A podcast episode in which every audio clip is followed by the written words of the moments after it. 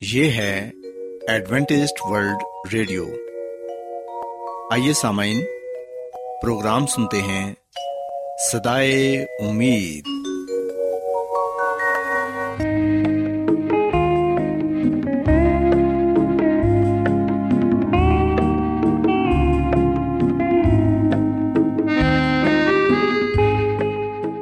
سامعین، پروگرام سدائے امید کے ساتھ میں آپ کی میزبان فرا سلیم اور صادق عبداللہ خان آپ کی خدمت میں حاضر ہیں۔ ہماری طرف سے آپ تمام سامعین کی خدمت میں اداب سامعین امید کرتے ہیں کہ آپ سب خدا تعالی کے فضل و کرم سے خیریت سے ہیں۔ اور ہماری یہ دعا ہے کہ آپ جہاں کہیں بھی رہیں خدا مند خدا آپ کے ساتھ ہوں اور آپ کی حفاظت اور رہنمائی کریں۔ سامعین اس سے پہلے کہ آج کے پروگرام کو شروع کیا جائے آئیے پہلے پروگرام کی تفصیل سن لیں۔ پروگرام کا آغاز ایک گیت سے ہوگا اور اس کے بعد بچوں کے لیے بائبل کہانی پیش کی جائے گی۔ اور سمعین پروگرام کے آخر میں خدا تعالی کے پاکلام سے پیغام پیش کیا جائے گا۔ اور اس کے علاوہ پروگرام میں روحانی گیت بھی شامل کیے گئے ہیں۔ تو سامعین آئیے آغاز اس خوبصورت گیت سے کرتے ہیں۔ جو حال کے کونے ہر ایک شے سے سوا ہے۔ جو حال کے کونے ہر ایک شے سے سوا ہے۔ مجھ کوئی خبر ہے مجھ کوئی خبر ہے میرے دل میں بسا ہے، جو کے کونے Jesus is the Savior. Jesus is the Lord. Jesus is the King of Kings. Jesus is the Lord. Jesus is the Savior. Jesus is the Lord. Jesus is the King of Kings. Jesus is the Lord.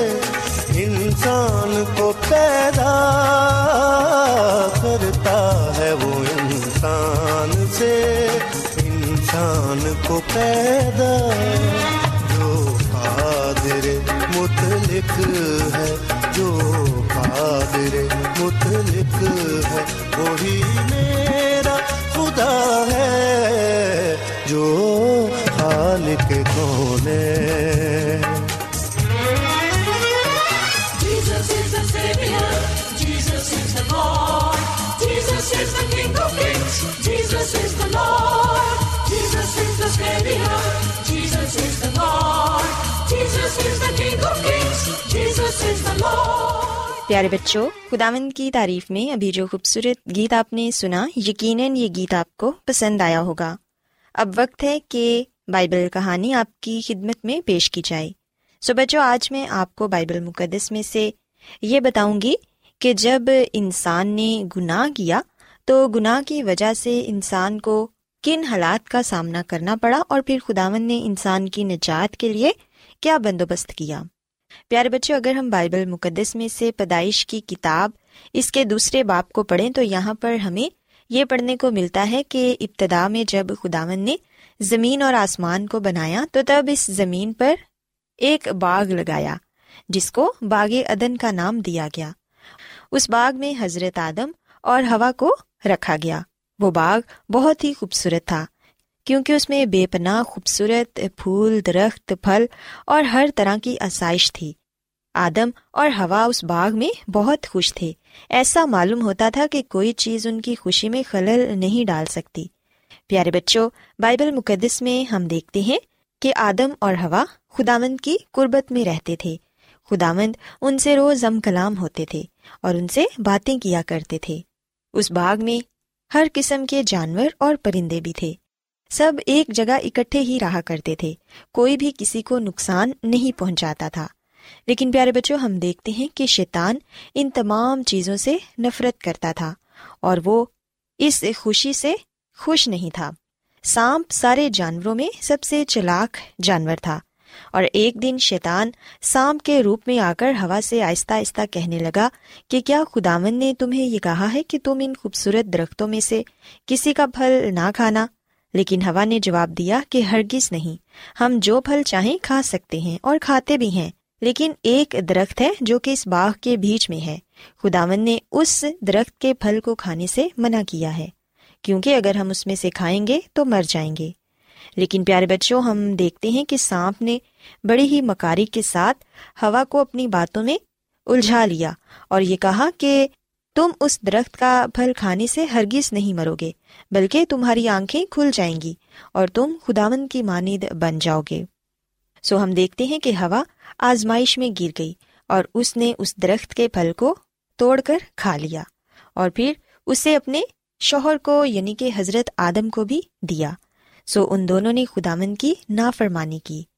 خداون نے ان دونوں کو وہ پھل کھانے سے منع کیا تھا، لیکن ہم دیکھتے ہیں کہ حضرت آدم اور ہوا نے دونوں نے وہ پھل کھایا اور دونوں خداون کی قربت سے محروم ہو گئے۔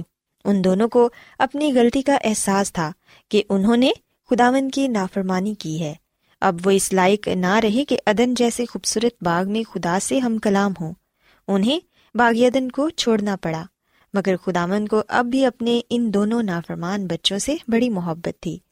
خداون کو ان سے اتنی محبت تھی کہ خداون نے ان سے وعدہ کیا کہ ایک دن انسان اور خدا کے درمیان پھر سے ملاپ ہو جائے گا۔ اور خداون نے ان سے کہا کہ ایک نجات دہندہ آئے گا اور وہ تم لوگوں کو گناہ کی غلامی سے آزاد کرے گا۔ پیارے بچوں، ہم دیکھتے ہیں کہ خداوند خدا نے نجات دہندہ کی آمد کے متعلق وعدہ کیا۔ جس سے انہیں تسلی ہوئی۔ انہیں یقین تھا کہ خداوند اپنا وعدہ ضرور پورا کریں گے اور ایک دن وہ خدا اور انسان میں دوبارہ ملاپ کرا دیں گے۔ سو بچوں، اس بائبل کہانی سے ہم یہ بات سیکھتے ہیں کہ کس طرح آدم اور ہوا نے خداون کی نافرمانی کی، جس کی وجہ سے انہیں باغیدن سے نکال دیا گیا۔ لیکن خداون خدا نے ان سے وعدہ بھی کیا کہ ایک دن ایک نجات دہندہ آئے گا اور وہ تم کو گناہ کی غلامی سے آزاد کرے گا۔ سو بچوں، ہم دیکھتے ہیں کہ آج ہم سب اس دنیا میں جتنے بھی لوگ ہیں گنہ گار ہیں۔ ہم سب کو نجات دہندہ کی ضرورت ہے۔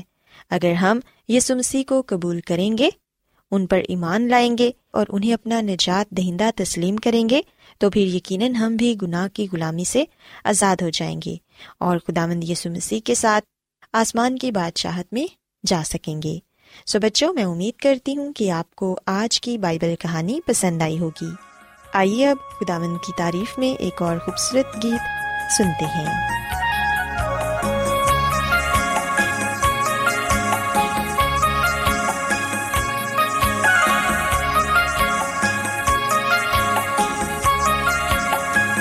مسیحی سن مسیحی سن، بغیر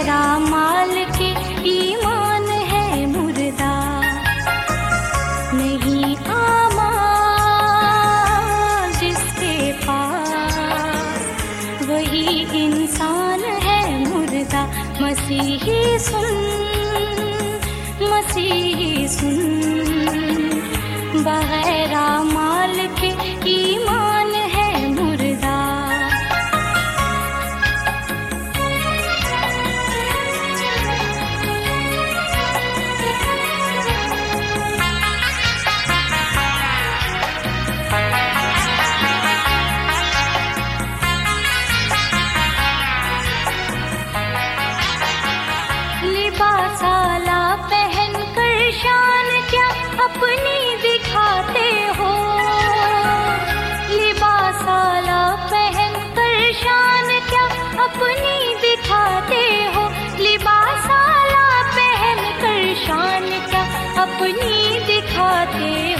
یسو کو گر نہیں پہنے۔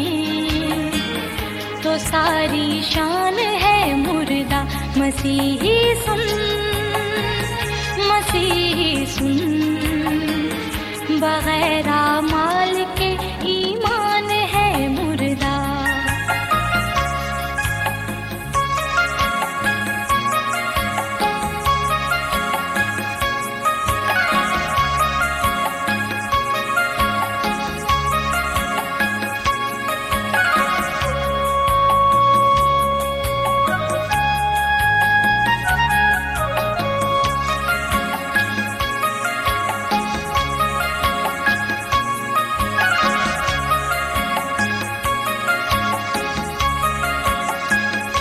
حقیقی زندگی تو ہے مسیحا کی رفاقت میں۔ حقیقی زندگی تو ہے مسیحا کی رفاقت میں۔ حقیقی زندگی تو ہے مسیحا کی رفاقت میں۔ بغیر اس کے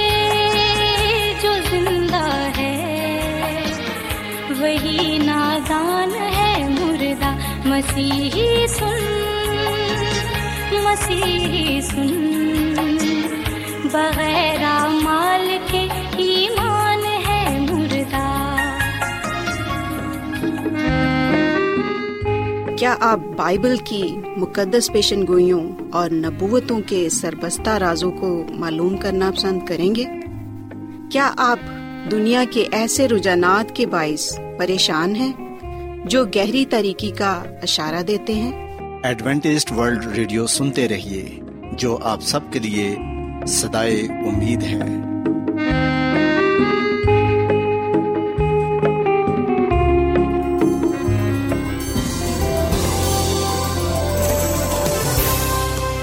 آج بہت لوگ گہرے روحانی علم کی تلاش میں ہیں۔ وہ اس پریشان کن دنیا میں راحت اور خوشی کے خواہش مند ہیں۔ اور خوشخبری یہ ہے کہ بائبل مقدس آپ کی زندگی کے مقاصد کو ظاہر کرتی ہے۔ اے ڈبلیو آر پر ہم آپ کو خدا کا کلام سکھاتے ہیں، جو اپنی گواہی آپ ہے۔ خط لکھنے کے لیے آپ ہمارا پتہ نوٹ کر لیں۔ انچارج پروگرام سدائی امید، پوسٹ باکس نمبر بتیس، لاہور، پاکستان۔ اور ہمارا ای میل ایڈریس ہے Urdu at A W R dot O R G سامعین، آپ ہمارا پروگرام انٹرنیٹ پر بھی سن سکتے ہیں۔ ہماری ویب سائٹ ہے W W W dot A W R dot O R G Adventist world radio کی جانب سے پروگرام سدائے امید پیش کیا جا رہا ہے۔ سامعین اب وقت ہے کہ خداوند کے الہی پاکلام میں سے پیغام پیش کیا جائے۔ آج آپ کے لیے پیغام خدا کے خادم عظمت ایمینول پیش کریں گے۔ محترم سامعین، جیسا کہ آپ جانتے ہیں کہ ہم نے کتاب آنے والے حالات کا سلسلہ شروع کر رکھا ہے، روزانہ ہم ایک باپ کا مطالعہ کرتے ہیں اور اس کتاب کے ذریعے سے ہم بائبل مقدس کی ان حیات پر غور و خوض کرتے ہیں جن کا تعلق آخری زمانے کے ساتھ ہے اور سب سے بڑھ کر مسی کی دوسری آمد کے ساتھ ہے۔ آئیے ہم مزید اس کتاب کے ذریعے بائبل مقدس کی باتوں پر غور و خوض کریں۔ مردوں کا جلایا جانا یعنی کہ زندہ کیا جانا۔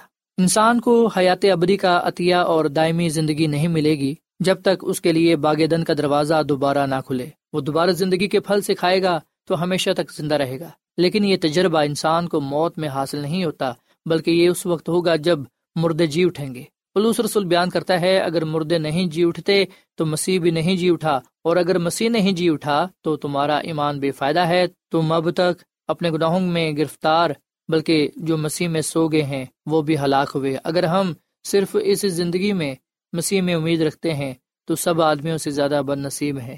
لیکن بالواقعہ مسیح مردوں میں سے جی اٹھا ہے، اور جو سو گئے ہیں، ان میں پہلا پھل ہوا۔ کیونکہ جب آدمی کے سبب سے موت آئے تو آدمی ہی کے سبب سے مردوں کی قیامت بھی آئی اور جیسے آدم میں سب مرتے ہیں، ویسے ہی مسیح میں سب زندہ کیے جاتے ہیں۔ لیکن ہر ایک اپنی اپنی باری سے، پہلا پھل مسیح، پھر مسیح کے آنے پر اس کے لوگ۔ دیکھو، میں تم سے بھید کی بات کہتا ہوں۔ ہم سب تو نہیں سوئیں گے، مگر سب بدل جائیں گے۔ اور یہ ایک دم میں، ایک پل میں پچھلا نرسنگا پھونکتے ہی ہوگا۔ کیونکہ نرسنگا پھونکا جائے گا اور مردے غیر فانی حالت میں اٹھیں گے اور ہم بدل جائیں گے، کیونکہ ضرور ہے کہ یہ فانی جسم بکا کا جامع پہنے اور یہ مرنے والا جسم حیات ابدی کا جامع پہنے۔ اور جب یہ فانی جسم بکا کا جامع پہن چکے گا تو وہ کول پورا ہوگا جو لکھا ہے کہ موت فتح کا لکما ہو گئی۔ اے موت، تیری فتح کہاں رہی؟ اے موت، تیرا ڈھنگ کہاں رہا؟ پلوس رسول کا پہلا خط، کرنتھیوں کے نام پندرہواں باپ، سولہویں ایتا تیسویں ایت اکاون ایتا تریپن ایت تک۔ سو اس کے ساتھ مسیح خود آمد کا وعدہ بھی شامل ہے۔ میں تم سے سچ کہتا ہوں کہ وہ وقت آتا ہے، بلکہ ابھی ہے کہ مردے خدا کے بیٹے کی آواز سنیں گے اور جو سنیں گے وہ جیئیں گے۔ اس سے تعجب نہ کرو کیونکہ وہ وقت آتا ہے کہ جتنے قبروں میں ہیں، اس کی آواز سن کر نکلیں گے۔ جنہوں نے نیکی کی ہے زندگی کی قیامت کے واسطے، اور جنہوں نے بدی کی ہے سزا کی قیامت کے واسطے۔ یونا کی انجیل پانچ باپ پچیسویں آیت، اٹھائیسویں اور انتیسویں آیت۔ سو موت سے جی اٹھنا ہی خدا کے بچوں کی امید ہے۔ موت سب چیزوں کا اختتام نہیں، پھر زندگی ہوگی جلال اور ابدی حیات پر۔ مسیحی لوگوں کی مبارک امید ہے۔ اگرچہ اس زندگی میں انسان کو گناہ اور اس کے اثرات سے نجات حاصل ہونے کا تجربہ ہوتا ہے، لیکن نجات کا کام قبر کے اس طرف پورا نہیں ہوتا۔ نجات آئندہ بھی ہے۔ پہلی جلالی اور دوسری بے حد جلالی۔ اس دنیا میں مسیحی لوگ گناہ کے جرم اور اس کی سزا سے بچائے جاتے ہیں۔ لیکن ابھی تک ہم گھنونے ماحول اور بری دنیا میں گھرے ہوئے ہیں۔ ہمارے جسم، فنا، دکھ، مصیبت اور موت کے متحد ہیں۔ اور ابھی تک ہم غیر قوموں کی طرف مایوسی، رنج و علم سے دو چار ہیں۔ بازوقات ایک بڑے گنگار اور بدماش کی نسبت ایک سچے مسیحی کی زندگی اور بھی کٹن ہوتی ہے۔ کیونکہ ان مصیبتوں کے علاوہ جو اس زندگی میں نسل انسانی کے بکھرا میں ہے، ظلم و تشدد، تہذیب، عدالت ازا دکھ اور مصیبت جو مسیح کے دشمنوں کی طرف سے ہوتے ہیں، برداشت کرنے پڑتے ہیں۔ بعض مسیحوں کو اپنے خود آمد مسیح اور اس کی خوشخبری کے لیے اپنی جان بھی قربان کر دینا چاہیے۔ آنے والا جلال، اگر خدا کے پاس اپنے بچوں کے لیے کوئی اچھی امید نہ ہوتی اور اس گناہ آلودہ دنیا میں اسی حالت میں رہنا پڑتا جہاں مسلسل بدنی اور دماغی تکلیفیں ہوتی تو پھر وہ اپنے بچوں کا خدا کہلانے سے شرماتا لیکن موجودہ نجات کا تجربہ مستقبل میں ایک شاندار اور جلالی نجات کی ایک ادنا سی جھلک ہے۔ آئندہ میں ایک جلالی نجات ہے جو کامل اور مکمل ہوگی، جس میں نہ صرف گناہوں سے آزادی ہوگی، بلکہ وہ اس کی اثر و ماحول سے بھی آزاد ہوں گے۔ اس لیے ہم ہمت نہیں ہارتے، بلکہ گو ہماری زہری انسانیت ذائل ہو جاتی ہے۔ پھر بھی ہماری باطنی انسانیت روز بروز نہیں ہوتی جاتی ہے۔ کیونکہ ہماری دھمبر کی ہلکی سی مصیبت ہمارے لیے از بھاری اور ابدی جلال پیدا کرتی ہے، جس حال میں کہ ہم دیکھی ہوئی چیزوں پر نہیں بلکہ اندیکھی چیزوں پر نظر کرتے ہیں، کیونکہ دیکھی ہوئی چیزیں چند روزہ ہیں مگر اندیکھی چیزیں ابدی ہیں۔ پلوس رسول کا دوسرا خط، کرنتھیوں کا نام، چوتھا باب، سولہویں اٹھارہویں یہ آنے والا جلال موت کے وقت نہیں ملتا، بلکہ خدا مسیح کی دوسری آمد کے وقت، قیامت میں، جب نیک لوگ جی اٹھیں گے۔ موت آسمان کا دروازہ نہیں، بلکہ موت آرام کی نیند ہے۔ موت سے بہشت یا دوزک یا برزخ میں جانا نہیں، بلکہ موت کا مطلب زندگی سے علیحدگی ہے۔ مردے خدا کی ستائش نہیں کرتے، نہ وہ جو خاموشی کے عالم میں اتر جاتے ہیں، کیونکہ موت کے بعد تیری یاد نہیں ہوتی۔ قبر میں کون تیری شکر گزاری کرے گا؟ زبور ایک سو پندرہ، ستارویں آیت، زبور چھ، پانچویں آیت۔ اس سے ظاہر ہے کہ مسیحی شخص موت کو اپنی امیدوں کی تکمیل نہیں سمجھتا۔ موت ایک دشمن ہے اور آخری دشمن ہے جسے خدا نیست کرے گا۔ یہ ہمارا دوست نہیں جو آسمان کا دروازہ کھول دیتی ہے، جیسا کہ بعض کا خیال ہے۔ نہیں، بلکہ ہم کو قبر سے آگے مستقبل میں نجات پر نظر ڈالنا چاہیے۔ خدا کا شکر ہے کہ ہم وہاں دیکھ کر مایوس نہ ہوں گے، پھر زندہ ہوں گے۔ ہاں جو مسیح میں مر گئے ہیں، پھر زندہ ہوں گے۔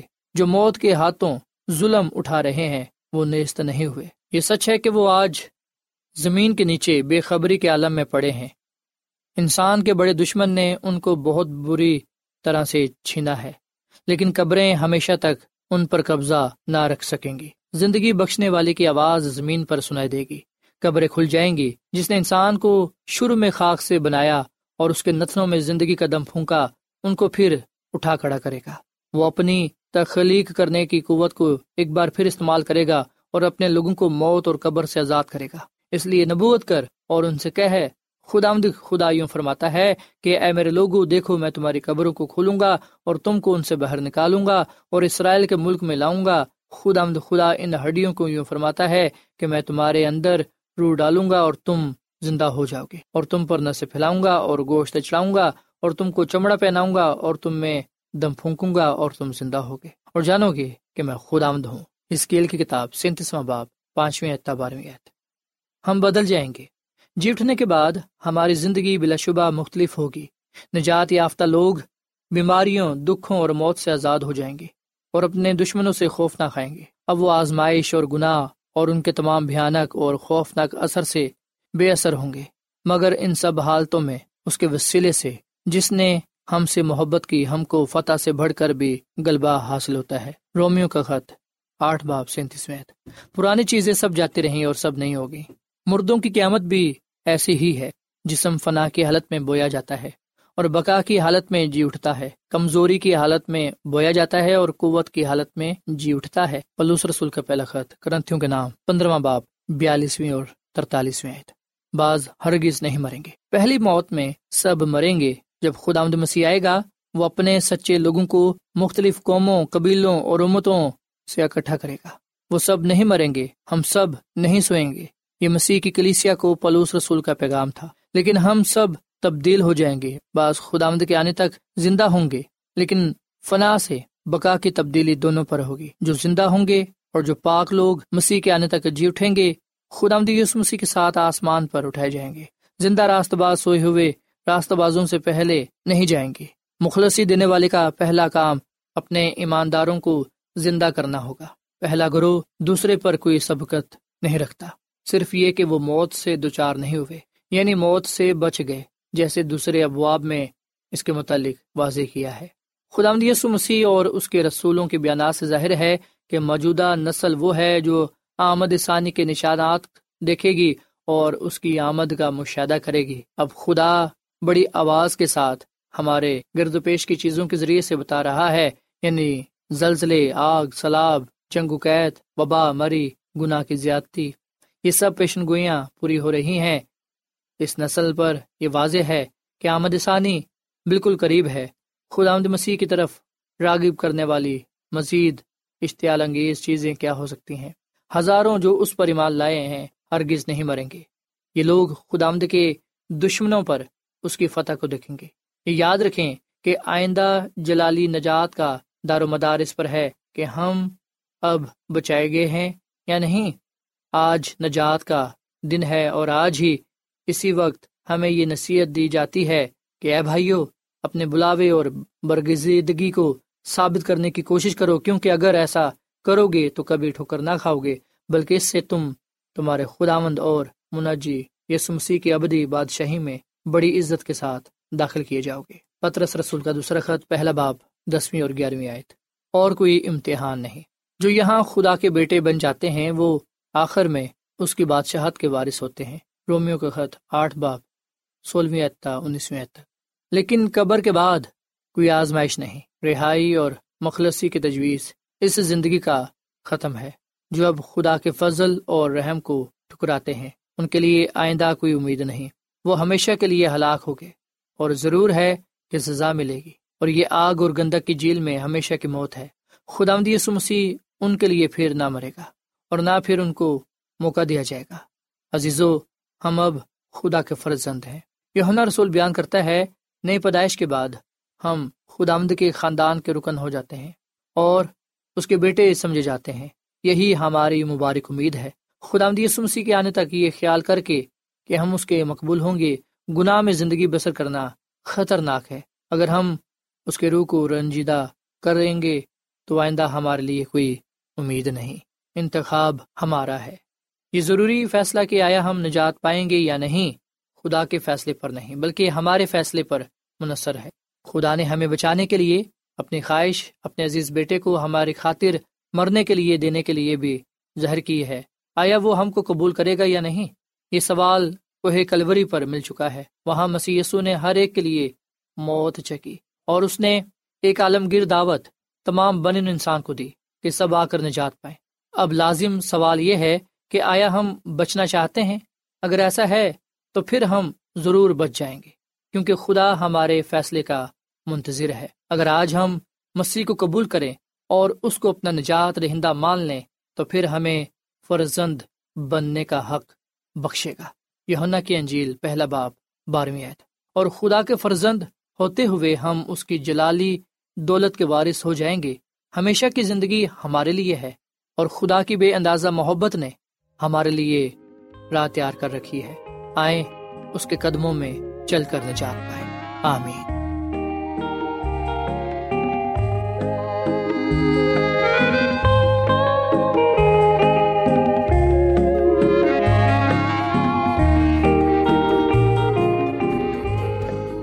روزانہ ایڈوینٹسٹ ورلڈ ریڈیو چوبیس گھنٹے کا پروگرام جنوبی ایشیا کے لیے اردو، انگریزی، پنجابی، پشتو، سندھی اور بہت سی زبانوں میں پیش کرتا ہے۔ صحت، متوازن خوراک، تعلیم، خاندانی زندگی اور بائبل مقدس کو سمجھنے کے لیے ایڈوینٹسٹ ورلڈ ریڈیو ضرور سنیے۔ یہ ریڈیو آپ کی فکر کرتا ہے۔ ایڈوینٹسٹ ورلڈ ریڈیو کی جانب سے پروگرام سدائے امید نشر کیا جا رہا تھا۔ امید کرتے ہیں کہ آج کا پروگرام آپ کو پسند آیا ہوگا۔ سامعین ہم چاہتے ہیں کہ آپ اپنے خطوں اور ای میلز کے ذریعے پروگرام کو بہتر بنانے کے لیے ہمیں مفید مشورے دیں اور اپنے اور ساتھیوں کو بھی پروگرام کے بارے بتائیں۔ خط لکھنے کے لیے آپ ہمارا پتہ نوٹ کر لیں۔ انچارج پروگرام سدائے امید پوسٹ باکس نمبر بتیس لاہور پاکستان۔ پتہ ایک مرتبہ پھر سن لیں۔ انچارج پروگرام سدائے امید پوسٹ باکس نمبر بتیس لاہور پاکستان۔ اور سامعین ہمارا ای میل ایڈریس ہے Urdu at A W R dot O R G سامعین آپ ہمارے پروگرام انٹرنیٹ پر بھی سن سکتے ہیں۔ ہماری ویب سائٹ ہے W W W dot A W R dot O R G سامعین کل اسی وقت اور اسی فریکوینسی پر دوبارہ آپ سے ملاقات ہوگی۔ اب اپنی میزبان فرا سلیم اور صادق عبداللہ خان کو اجازت دیں۔ خدا حافظ۔